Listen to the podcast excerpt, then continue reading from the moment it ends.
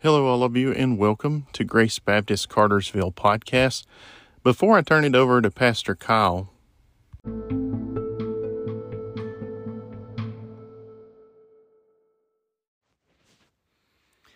Hi there, and welcome back to the Grace Baptist Church podcast. My name is Pastor Kyle, and listen, before we do anything else, I want you to know if you are in the Cartersville, Georgia area, we want to invite you to our Easter Sunday service that we're going to be having this year. Now, instead of having it at Grace Baptist Church at our physical location, we're going to be having it at Hamilton Crossing Park, our local rec park on the football field and in their football bleachers. We would love for you to come. That's going to be April the 9th at 10 a.m. And if you have any kiddos that are coming with you, we will have an Easter egg hunt immediately following the service. If you've never been to Grace Baptist Church before, if you're interested in joining uh, us for a Sunday, make Easter Sunday that day and you can join us for our Easter service at Hamilton Crossing Park at 10 a.m. We would love to see you. If you'd like more information on Grace Baptist Church, as always, you can go to our website at gracecartersville.com. Find us on Facebook, like us on Instagram. All of our services are also up on YouTube.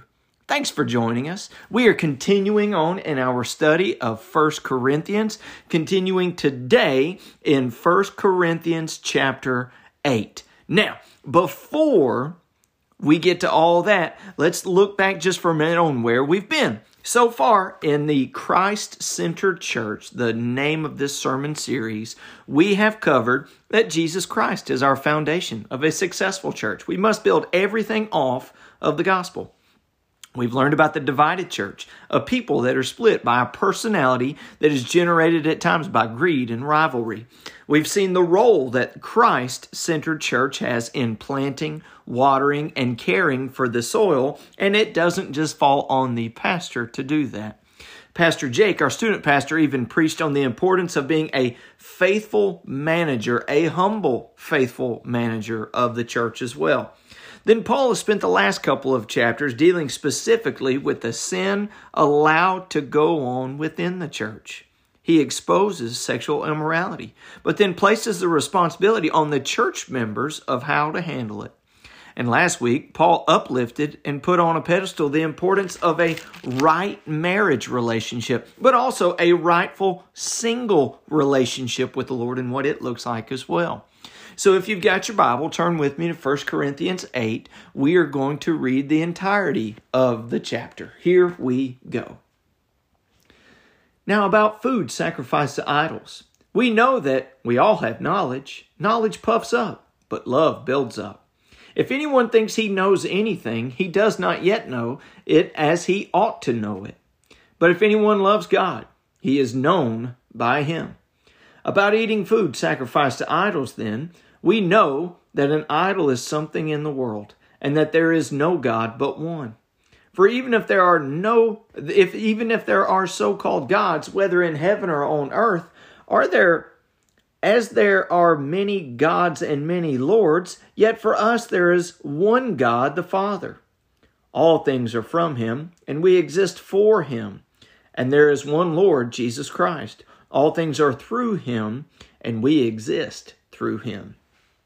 However, not everyone has this knowledge. Some have been so used to idolatry up until now that when they eat food sacrificed to an idol, their conscience, being weak, is defiled. Food will not bring us close to God. We are not worse off if we don't eat, and we are not better if we do eat. But be careful that this right of yours in no way becomes a stumbling block to the weak.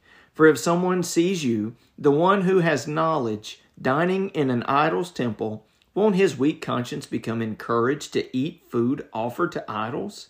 So the weak person, the brother or sister for whom Christ died, is ruined. Is ruined by your knowledge. Now then, you sin like this against brothers and sisters and wound their weak conscience. You are sinning against Christ. Therefore, if food causes my brother or sister to fall, I will never again eat meat, so that I won't cause my brother or sister to fall. Let's pray together. Lord, thank you for your word. Thank you, God, that your word changes our actions. Lord, open our hearts that we may be susceptible to what you're speaking to us in order to change. In Jesus' name, amen. Now, I've told you at times, my personal belief is that there are points in Scripture where Paul gets a little wordy. Uh, but there are instances, though, in Corinthians where I love his quick, to the point statements that he makes. For us and for us with short attention spans, these statements seem to be seem to work better for us. Statements like your body is a temple. We've covered that one. Everything is permissible, but not everything is beneficial. And here in the first 3 verses, he hits us with knowledge puffs up, but love builds up. What could Paul possibly mean by this? Knowledge in itself is definitely not a bad thing. We must acquire knowledge. Proverbs 4 tells us that wisdom is supreme, so get wisdom, gain understanding. Seeking the Lord is partially gaining knowledge of the Lord. But too much knowledge, allowing knowledge to be the end all, creates arrogance. The know it all is not the same thing as the knowledgeable. The know it all knows everything. Why? For their own benefit as the text says, so that they can stick out their chest and look down their nose at everyone else. Then we are given the opposite and more desired behavior that love builds up. Gone is the selfishness, gone is the arrogance. Love is given for the benefit of someone else. Is this what you call love? Love isn't for you, but for someone else pertaining to you. This quick slogan then is followed by the explanation if you think you know everything, it is the very first clear indicator that indeed you do not. Real love is outward action given towards the worship of God. Real knowledge is being known by Him from your love to others. This is our foundation for today. And from the rest of the text, everything else we read is an overflow of these first three verses. And as has been typically Paul, he's about to dive into this issue, a current issue happening at the Corinthian church as he's writing. It's not just sexual immorality that is plaguing the church, but there are other issues as well that stem from the spiritual immaturity of its members. When it comes to food that has been sacrificed by idols, Again, a very specific issue being brought up in this church. Specifically, Paul says, We know, we have knowledge, that any idol is imagined, it's created, carved, or sculpted. There is no source of power to it. It ain't even worth the material that it's made out of. There is indeed only one God, and we are made from Him. We are made for Him. Did you notice that? And we are made to worship Him. So a meat dedicated to a false God is not dedicated to a God at all. Great. Good understanding of that. Good to have that knowledge that we already have. So we could just cut this sermon short and be done right here. But again, that would only be stopping at knowledge. To acquire this meat, one would have to actually walk to a pagan temple in order to pick it up. It was a primary way for these temples to raise money. They doubled as working businesses on the side. According to the ESV Study Bible, these temples would also serve the community as a location for a banquet hall or a fancy dining hall. It was a normal operating business that fit into the Corinthian community. It was harmless. It was good food. It was benefiting others around it. But the Corinthian church hadn't learned yet how to love properly with the spiritual knowledge that they had been given. So maybe you and I ought to keep going and dissecting these verses. I don't want us to fall into the same trap. Verse 7, Paul, the apostle, begins turning the tables on us and taking our mind from that pure freedom that we have in Christ, then applying it in a more beneficial way towards other brothers and sisters in Christ. Paul reminds the church of just how young they are. There are still plenty among them that are drinking spiritual milk, to borrow from 1 Corinthians 3. And many have just recently been freed from the belief of these pagan practices and idols. What good then would it be for a young believer to see a more mature believer eating something that was sacrificed to another idol? What would that do to a young believer? At best, it would create confusion. At worst, it may actually lead them towards sin. Now, I didn't say it would make them sin, but it could propel them into a behavior that's not beneficial. It's also not permissible, and it does not build up.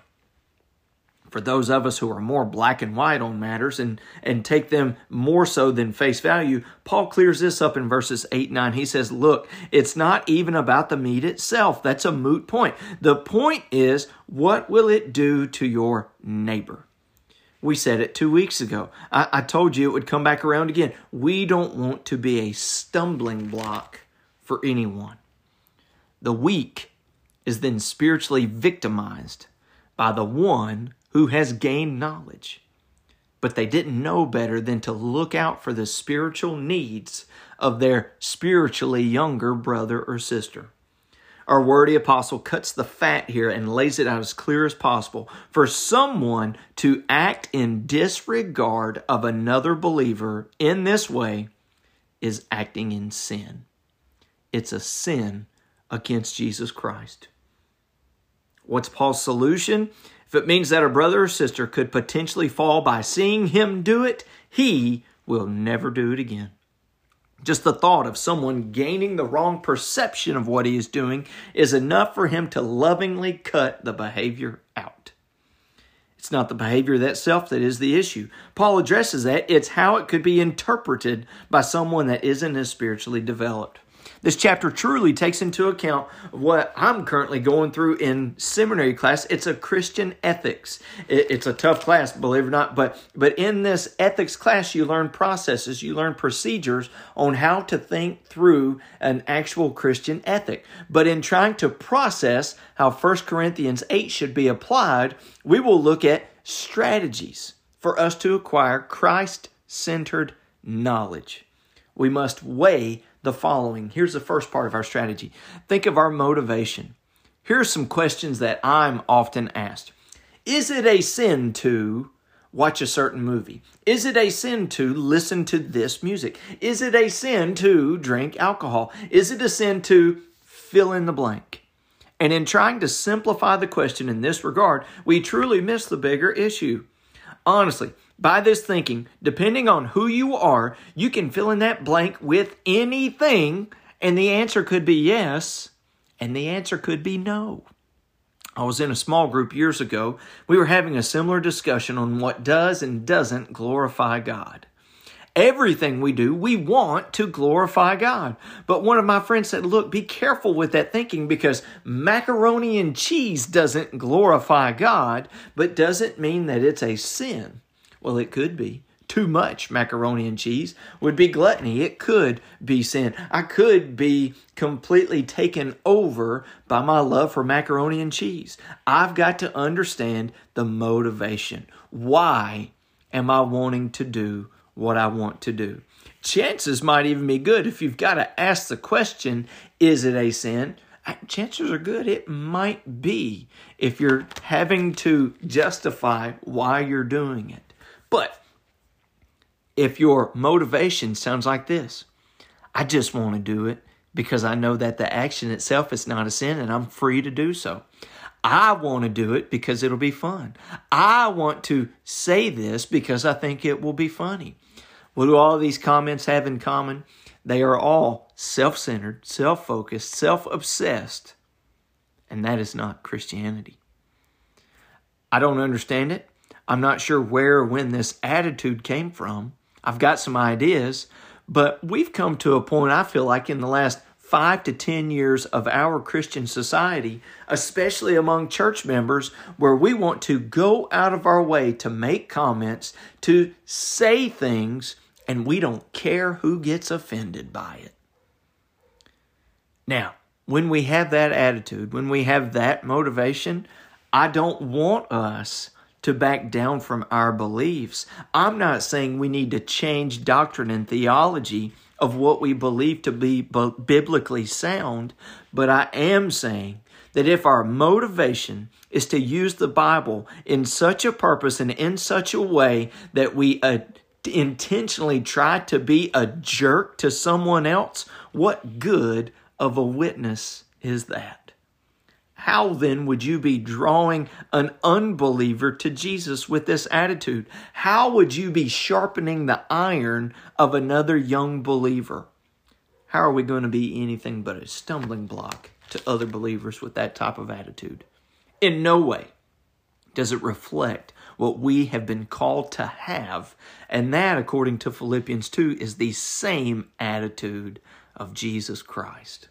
So having that, what is what is in line with the same attitude of Jesus Christ? Well, from this text we learn second part, we need knowledge with love, and that's awareness.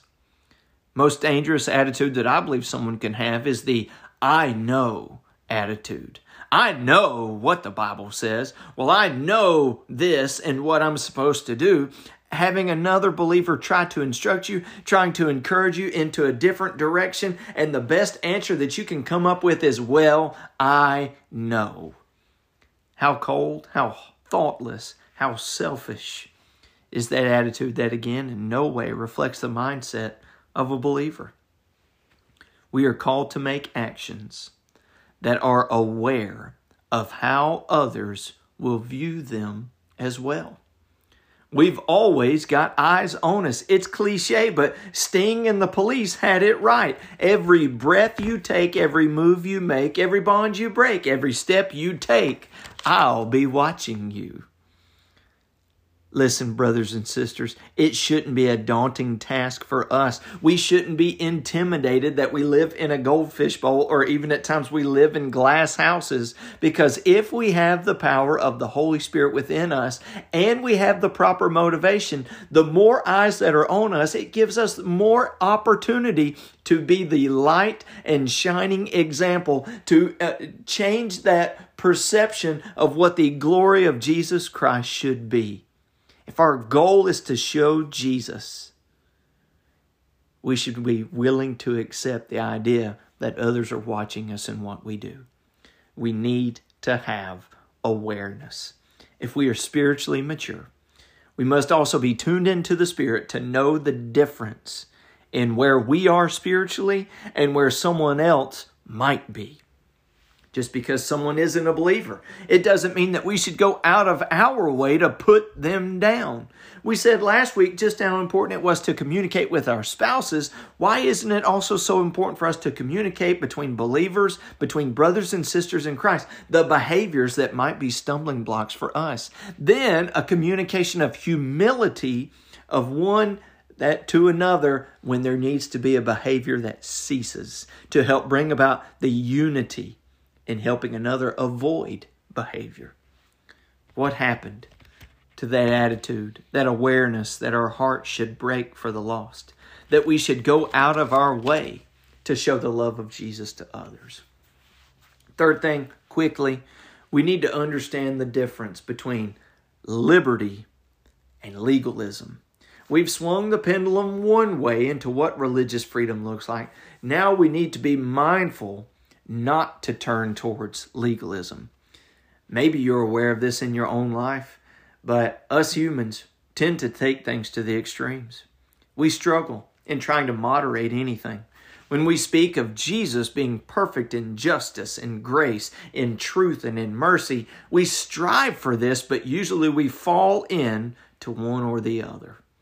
In this example, we all tend to fall towards the liberty or freedom at times. I can do whatever I want to. Or, as is the case, I hate to say it, with most good old Southern Baptists, we are more susceptible to fall into the it ain't right. I don't want to do it. You don't need to do it. You don't need to think about it. If it falls even in the same ballpark, you're a demon for even thinking of it. We take it to the extreme and it becomes legalism.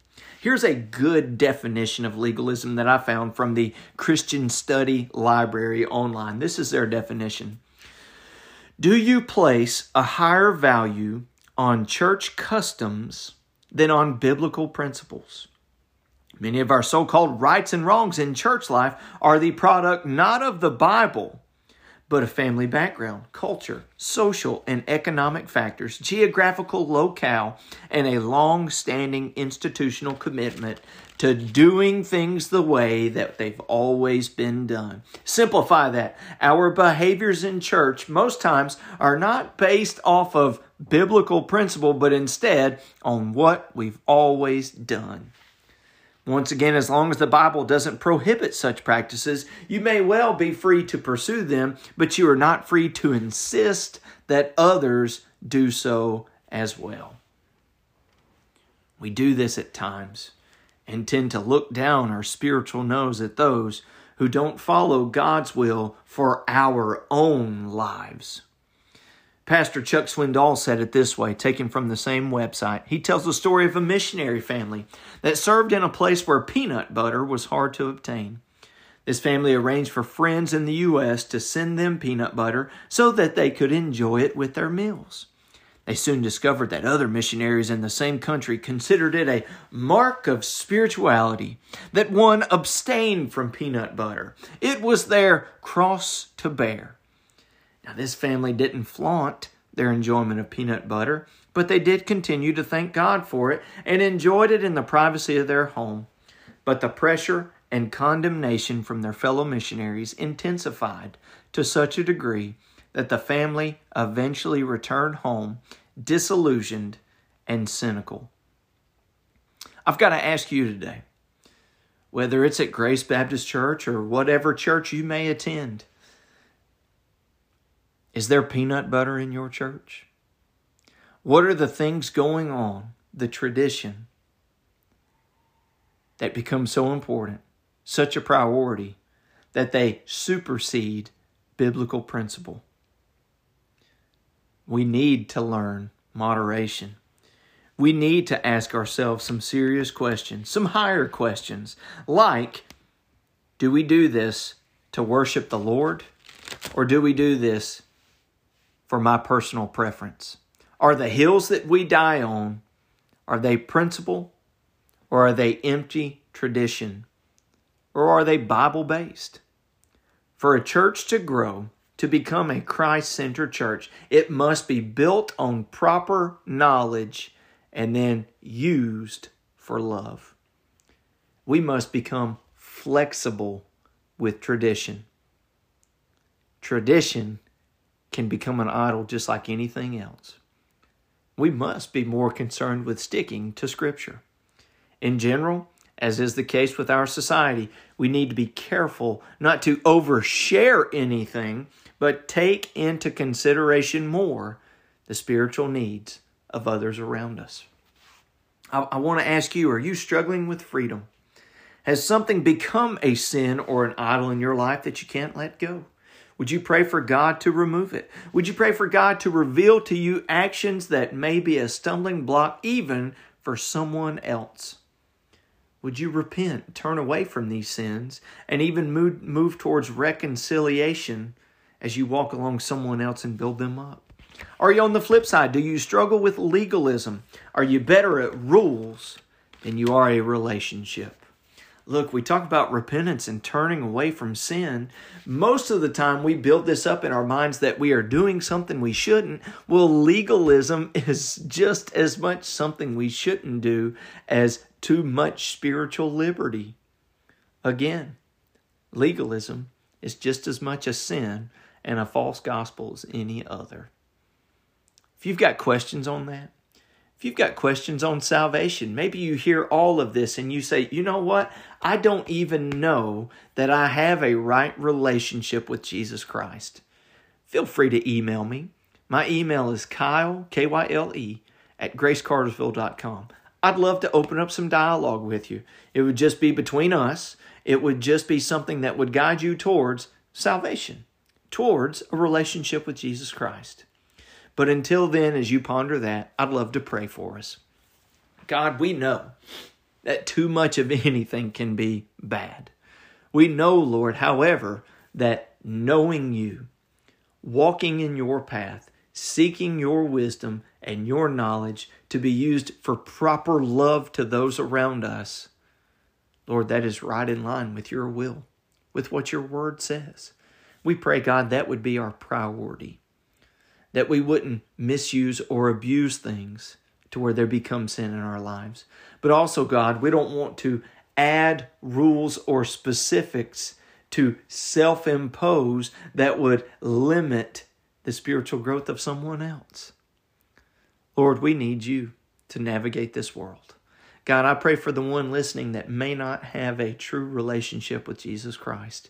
Lord, I pray they would reach out, whether it be to me or someone else in our church or to a neighbor, to someone else they may know that could answer their questions as well. We know, God, that you move through all things. We love you, God. We thank you for the grace that we have in Jesus. And it's in his name we pray. Amen. Thank you so much. I know that's a lot to take in at one point, but we appreciate you listening. Again, find us on Facebook, Instagram, YouTube. Email me if you have questions. Don't forget our Easter service at Hamilton Crossing Park at 10 a.m. on April the 9th. We'd love to have you there. In the meantime, love God, serve others, and show grace.